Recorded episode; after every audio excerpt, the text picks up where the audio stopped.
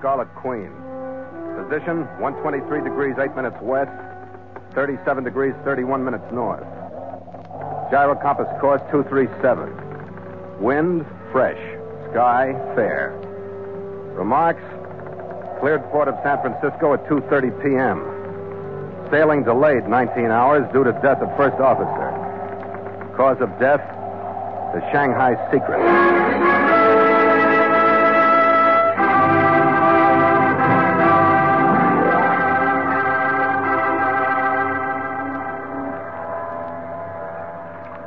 I stood there on the pier that evening, the ache in my frame reminding me that the last long, hard day of loading stores was behind me, and watched a China bound freighter feeling her way out into the fog shrouded harbor.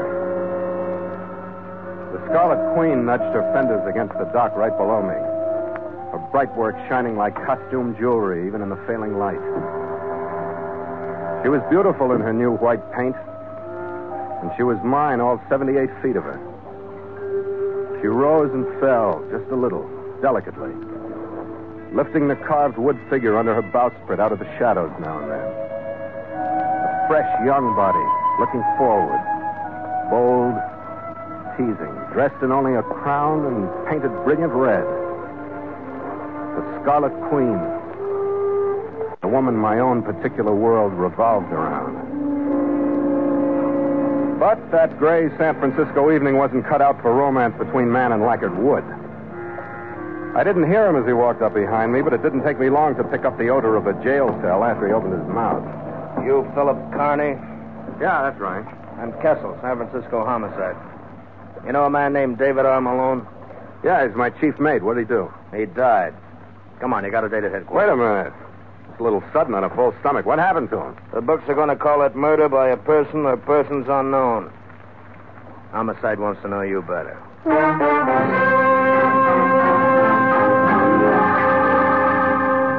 And so Mutual begins The Voyage of the Scarlet Queen, written by Gil Doud and Bob Tallman, and starring Elliott Lewis.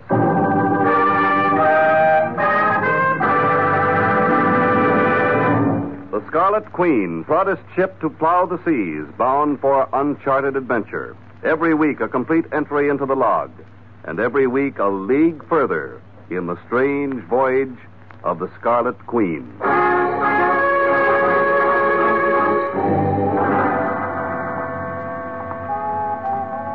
Your last name first and middle initial. Carney Philip M. Age, 29. height, Six, two and a half. weight, 207. eyes blue, hair brown.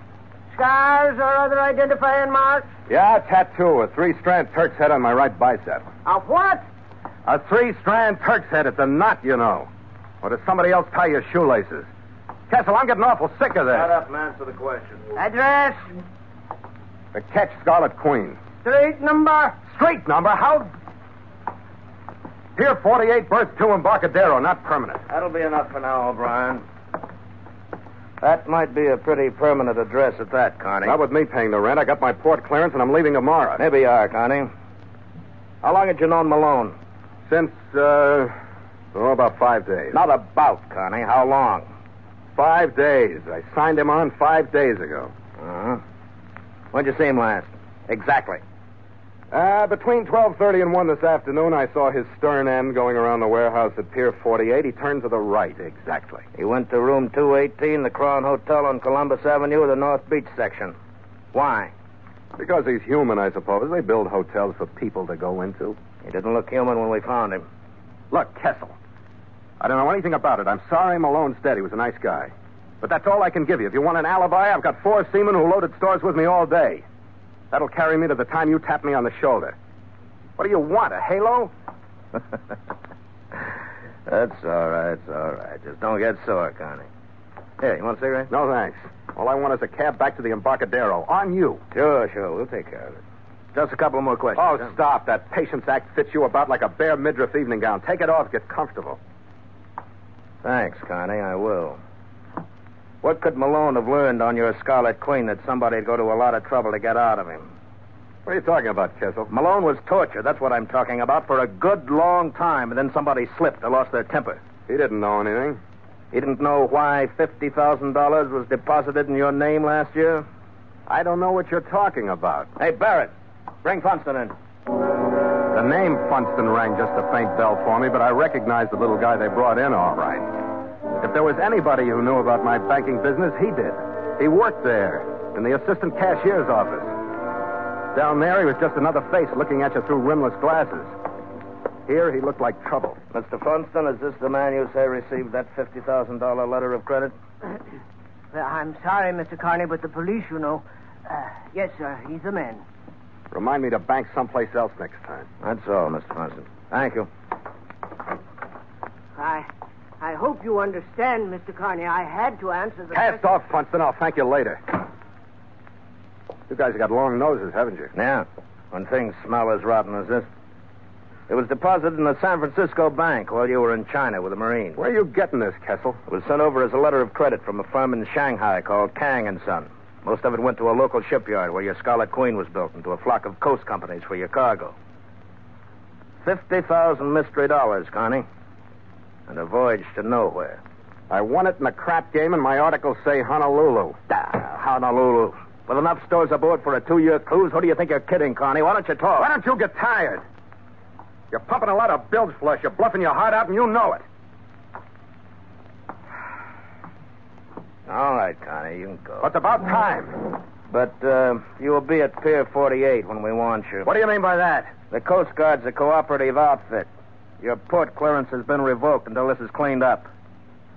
I'll uh, call you when I want you again.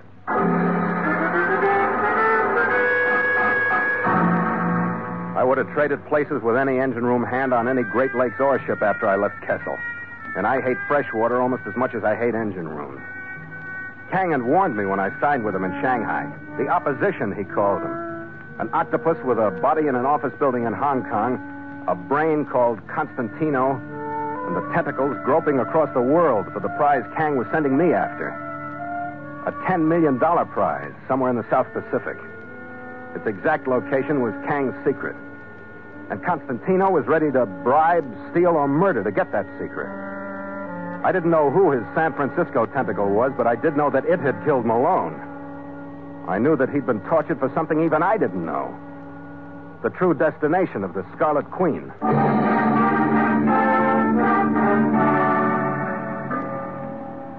It was 7.30 by the time I got back to the Queen. I checked the mooring lines, went into my cabin, poured myself two quick, stiff drinks, and started to clean a 45 automatic I'd gotten out of the habit of wearing. If Constantino's machine had gone into operation, I figured it might be a healthy habit to get back into. I had it stripped and spread out on my desk. And that's when I met Gallagher. Big Red Gallagher. Hello, Skipper.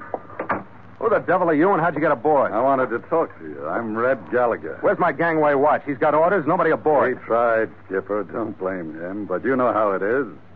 I wanted to talk to you. He didn't have to explain. He held up a hand about the size of a fielder's glove and rubbed the knuckles as if they were bruised. He didn't have to say any more.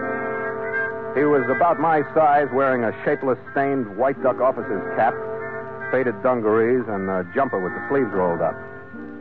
His face was heavy featured, but not flat. His eyes gray and set off by crow's feet wrinkles from squinting into the sun. And they were laughing at me. But no harm done, Skipper. He isn't hurt bad. Maybe he wasn't big enough to put you over the side. Now, huh? wait a minute, Skipper. Take it easy. We'll just bust up a lot of furniture and lose a lot of skin that way. Don't be so jumpy. All right, unload in a hurry and get out of here then. What do you want? I hear you're looking for a new chief mate, and I want to sign on. Where did you hear I was looking for a new chief mate? I got a friend at the mall. He keeps me a beam of these things. Uh-huh. Is the rest of the story for sale? What story, Skipper? Is there something I should know? I don't like your trim, Gallagher. Maybe it's because you think you can get a berth after knocking my crewman around. Maybe it's because I think you're lying in your teeth. Either way, I wouldn't get into a dory with you. Wait a minute, Skipper. I was made for this trip. I know that South Pacific. How do you know where I'm going? Maybe that scarlet beauty under your bowsprit whispered to me. You're too nosy for me, Gallagher. Get your sea boots off the ship. I'm manned and loaded and ready to shove as soon as I get clearance. When do you think that'll be, Skipper? What do you mean by that? There you go, getting jumpy again. That was a civil question. I just wanted to know how long, that's all. It'll be as quick as I can make it. Yeah. I guess I can't blame you for that, but maybe it'll be long enough for me to try again. You need me on this ship, Skipper. I've lived a long time without you. Keep your eye on the newspaper shipping columns, Gallagher. That's as close as you'll come to my sailing. After he left, I reassembled the 45, checked my naval code on the disposition and effects of deceased seamen, and started to get Malone's gear together. In the pocket of one of his coats, I found a match folder from the Gorgonio, a bar advertising pre war liquor and continuous entertainment. On the inside, somebody had written a name, Helen, and a number that straightened me up like a right to the chin. It was 218, the number of the murder room at the Crown Hotel.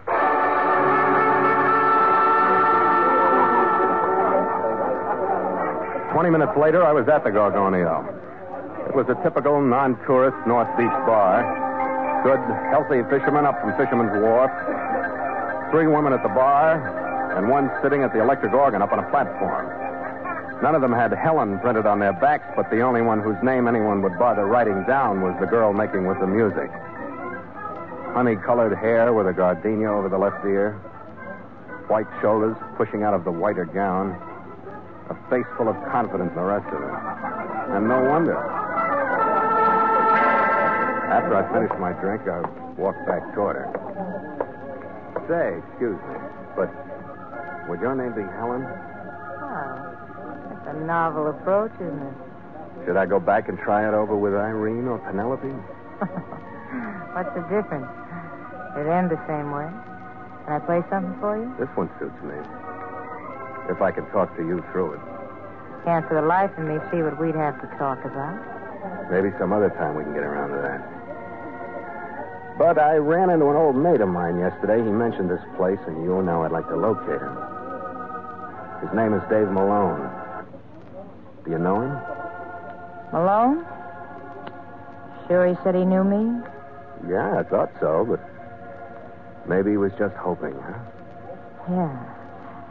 Afraid that must have been it because I don't know any Dave Malone. Yeah, well, it was one of those things. He mentioned your name, so I thought I'd give it a try, but I'll coast around. Maybe I'll come back on my own sometime. I hope you do. I'll be here.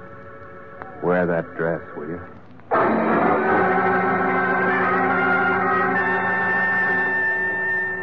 I had another drink at the bar and kept my eyes off her just enough to catch her looking at me with more than a professional look once or twice. She did go off guard right after I threw Mal- Malone's name at her. I was sure of it. I finished my drink and went out the door like I had someplace to go. But I stopped right after I got out of range of the windows, counted five, and eased back so I could just look in. She was leaving the platform. And I, along with the good, healthy fisherman, watched her sway that white gown back to the phone booth. It wasn't taking her long to contact somebody about me contacting her. It was just chance so far, but they were Malone, Helen, and 218, the number of the murder room at the Crown Hotel. It could have been coincidence, but there isn't much room on the back of a match folder.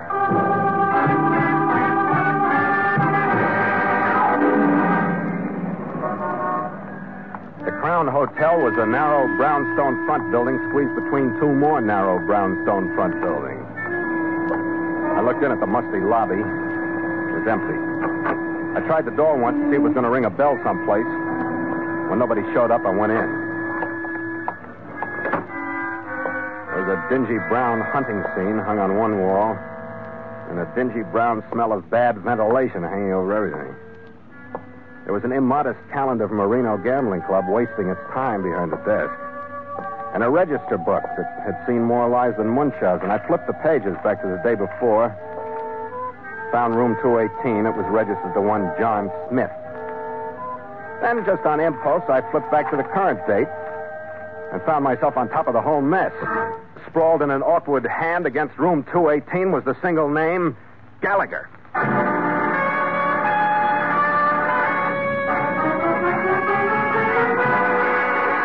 Room 218 and the name Gallagher. All I needed to keep me going up those stairs. All I had to remember to enjoy bringing that 45 out of my shoulder holster was the picture of that wide grin and those gray eyes.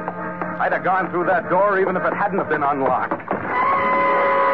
Well, Skipper, come on in. I'm in, brother. What's all the hardware for, Skipper? Why are you always aching for a beef when you and I run into one another? Let's throw that warm friendship, shall we? Let you do a little talking that you mean for a while. I never say anything I don't mean, Skipper. You'll learn that when you know me better. That's what I'm here for, Gallagher, so start saying something you mean. Sure. Why do you think I took this room if I wasn't sure you'd be bulling around this neighborhood tonight? What interests me most is that you did. I knew you'd like it, Skipper. I know you've got to have Malone's murderer before you can clear San Francisco, and I can give him to you. They call him Mr. Fox. He's working for Constantino. If you didn't know that before, you know it now. Who's Constantine? You're being cagey, Skipper, and that's all right. You don't know what to say because you don't know how much I know. I don't know how much you know, so we're even, right? You're talking. The Fox didn't learn what he wanted to learn from Malone. He tried too hard. So he paid me two grand to sign on with you. I was supposed to find out what part of the Southern Oceans you were making for, and the payoff was going to be a grand a month. But just keeping the finger on you and waiting to be contacted. It was an easy deal. Somebody in your family must have been born with shark fins not too far back. There was supposed to be a great uncle under the Jolly Roger skipper, but no fins yet. But I got reasons. I'm telling you this because if they'd pay off like that for just a line on you, I figure the real dough is going to be made on your side. You got a hold of something big. I still want to ship with you, but for you. Well, I'm a dirty. I'm telling you, Gallagher, for the price of the Queen, I can't tell you who's crazy in this room. Nobody is, Skipper. You're going to be ahead, too. Believe me, you are. I can help you clear up the mess here in Frisco. I'll put you next to the Fox and his mermaid. Oh? Her name Helen? How'd you get that? She isn't hard to find. Well, uh, that's right, Helen Curran. She led Malone to this room with a smile and a promise. Yeah. Either one would look good from her. I know I was there. She's seen you? Did you tell her who you were? Are you nuts? Then it'll work. Listen. But tonight you're the chief mate of the Scarlet Queen. You beat me out of the berth.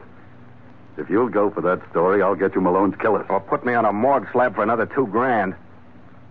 I trust you like I trust a compass at the North Pole. It'll take you a month to get him without me, Skipper. With you under homicide's third degree?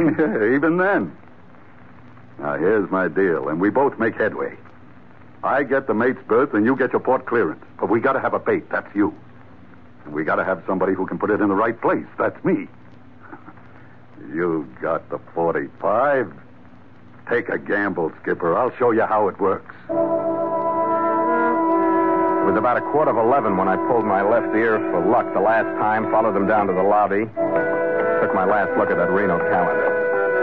Gallagher looked like he was enjoying putting me on the block, and the only reason I could dream up for playing sucker was the idea that as long as I kept the line on him, I was at least secure to something. He squeezed me into the phone booth with him when he put the bait on the hook.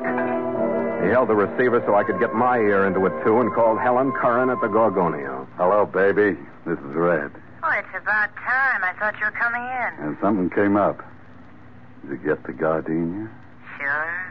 Sure, I'm wearing it right now. When can I show you how much I like it? Don't talk like that when I'm so far away. Listen, things got foul tonight, but I think they'll work out anyway. What happened, Red? I missed that mate's berth by about 15 minutes. A guy by the name of Pritchard beat me to it. Oh, Red, the fox isn't going to like this. I think he will. Did a guy come in there tonight looking for Dave Malone? Yeah. Why, Red? That was Pritchard. And he's got the information we want. That sounds funny, Red. How'd you get all this? He stuck his head in a bar where I was, and I recognized him. He knows where they're headed. I could have maybe pumped him for it, but uh, I thought it'd be better if you and the Fox were in on it, too. Yeah. Where is he? On his way back to the Gorgonio to see you. He's big. So I better tag along for the party, don't you think? Maybe in your apartment later, if you can get him there. And I think you can. All right, Red. Give me a half hour to get through to the fox and call me back. I'll let you know where he'll pick you up, okay? Yeah, but, uh, baby, take it easy till I get there. I don't want that gardenia crushed on anybody's shoulder but mine. Helen Curran knew her business. She didn't go overboard selling herself, but like nature taking its course, she and the white gown and I got into a cab after closing time. Her apartment was in the Buell Arms on Russian Hill. It was a little overdone in modernizing a setup that was dull mid-Victorian a few years back. Light walls with Venetian blinds, Some flamingos and parakeets flying through verdant jungles and framed before they started. And a bedroom to the right that she went into saying something about something comfy. When she came back, I saw clearly that she went for off the shoulder hostess gowns, too. There now. I feel more comfortable. Mm-hmm. What's the matter with me, anyway? Is there something? I always seem to stir the wrong approach in you. Or are you just shy? With you, you don't need an approach. You just move naturally. You aren't shy at all, are you? You're just overconfident. You've been spoiled by women. It's never hurt me. But then it's not very often as appealing as your brand. Do you think I'll spoil you? Uh-uh. But I wonder if you'd hurt me. Not even if I could, and I. Hey, wait a minute. Oh, I couldn't hurt you if I wanted to, could I? I don't know, but from where I sit, who cares? Like I said, she knew her business. And I had to keep remembering that it wasn't all crushed gardenias tonight. We finally did get around to a drink out of a rattan covered bottle, and I could tell by the heavy lidded look she gave me over her glass that I was supposed to be a complete victim and as meek as a kitten with a full belly. She knew her business. But knowing that she knew her business, I went along with the kitten act. But I was as ready as a tiger when Gallagher opened the door. But I wasn't ready for the man he brought with him. It was Funston. L.B. Funston, still looking through the rimless glasses, but now his eyes were steely hard, and it only took one deep breath to realize that he was the fox. He had a small caliber gun out of an inside pocket faster than I could get my breath. Wait a minute, Gallagher. This man's name is not Richard Fox. What do you mean? I know it. Something went wrong. This guy's Phil Carney, the master of the Scarlet Queen. I was sitting on the couch, and after a sellout like that, there was no use standing up. Helen left me like I'd broken out with the purple pox, and Gallagher still stood behind Funston looking at me with that grin. Fred. Fred, he's the one who was in to see me earlier. Never mind, Helen. He isn't the guy I talked to. Never mind, I said. You are an impulsive man, Carney. A little surprised at you, too, Funston. What are you doing here? I like a game of bridge as well as the next guy. You play a stupid game. You should remember that your Red Queen is not the top of the suit. She'll do. She'll never win a trick. You'll never use her. Do you know what I mean? Yeah, I know what you mean. But you're bluffing, Funston. Ah? Either that or you're double crossing Constantino and talking for yourself. Fighting to stay clear of Malone's murder. I want more than talk. You're still bluffing. You don't want to hurt me because with me out of the way, Constantino's octopus would have nothing to follow. Wise up. You don't scare me. I'm too valuable. All right. I'll pay you $25,000 for the destination of your Scarlet Queen. I can't hear you. There are other methods, Carney. Now you're bluffing again. You'd never get it that way either. And what did Constantino say if you laid me next to Malone? That's something I'll have to find out. At the moment, that looks better than arrest for murder. Stand up, Carney. You're really on a spot, Funston. You're even getting the double cross from your own people in this room. Now, who's bluffing, Carney? I mean, you're getting it from Gallagher. He knew who I was tonight. Gallagher. Skipper, is why it- do you have to rush me? Ah, I'm all right, Skipper. I'll take him. What's the money? I raced her across the room to a table. She had a drawer open and a nickel-plated revolver, half out of it by the time I grabbed her. Drop it! Drop it! Let go of me. No. I said drop it. Calm down, sister. Get over there and calm down. I grabbed her by the arm and tossed her across the room and had that 45 out before she landed. I twisted to look at Funston.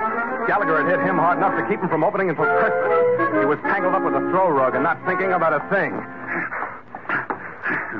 Oh, well, Skipper. There's your port clearance and my chief mate's berth spread all over the room. Yeah. Now what the devil was the idea of you leaving me to shake hands with that gun of Funston for so long? I had to do it, Skipper, to keep him off guard. He knew our story was fishy before I got him up here. He knew? Yeah. He knew you hadn't signed on to chief mate. He had good spies. Where'd he find that out? Right. He got it by being the honest banker. Huh? Eager to play along with the police. He kept in touch with your friend at Homicide, Kessel. Yeah. I knew that Kessel was a good man. but we're a great team, Skipper. We're standing up and they're laying down. But Constantino isn't with them. We'll hear from him again. Keep an eye on him, will you? I got a proud call to make to homicide. By two the next afternoon, we cast off from Pier 48 and were headed out. We went through the Golden Gate under power, sitting on the wheelbox with a bottle between us. We followed the channel buoys out to the Farallones, picking up that good deep water roll. And the driving westerlies started to sing through the rigging. I felt like a man getting his back out of a cast and walking again. The crew perked up too, and they fell through with a will when Gallagher started bawling orders.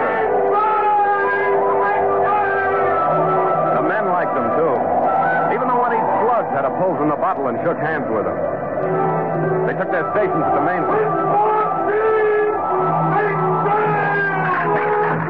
Then the hoisted away smartly, and the head of the mainsail climbed up the mast. And the white expanse of it bellied out and pulled the deck beneath me, hove over to port. And I could feel the power at the wheel. The gypsum boomed out. Then the mizzen. The Scarlet Queen was glad to be free, too. She took the bone in her teeth and charged every swell as though she were carrying on a one-woman war with the whole Pacific. Is the rig heavy enough for you, Skipper? We're showing eight knots on the taffrail log. Good enough. We'll hold her full and by till nightfall, and then let her off some. you got a fine lady here, Skipper. Behaving like a queen. She'll get us to Kaiwi Channel in less than 14 days. That means the Royal Hawaiian Bar in less than 14 nights. What's the run from there? That'll depend on the wind and other circumstances. Japan, the coast of China, then south across the line to the shallow sea. How long are we going to be down there? We may never get there, so who cares how long it'll be? Not me. I'm not married. Yeah, I know, mate. With the Scarlet Queen, the bigamist. Well, oh, better let me take the wheel then. We got to have a honeymoon sometime. Sure, take over. Course is 237 on the gyro compass. Got her? Yeah. Hey, she's got spirit. What a wife she's going to make. What a honeymoon. Want a drink, Skipper? After you, mate. Your wedding day. And you'll make a handsome couple. Believe me, you do.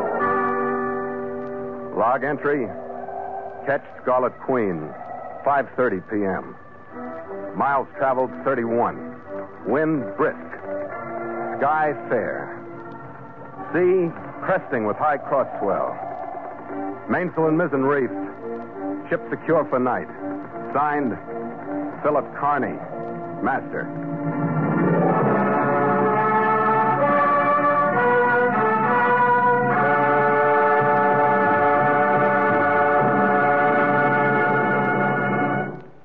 Voyage of the Scarlet Queen has come to you through the worldwide facilities of the United States Armed Forces Radio and Television Service.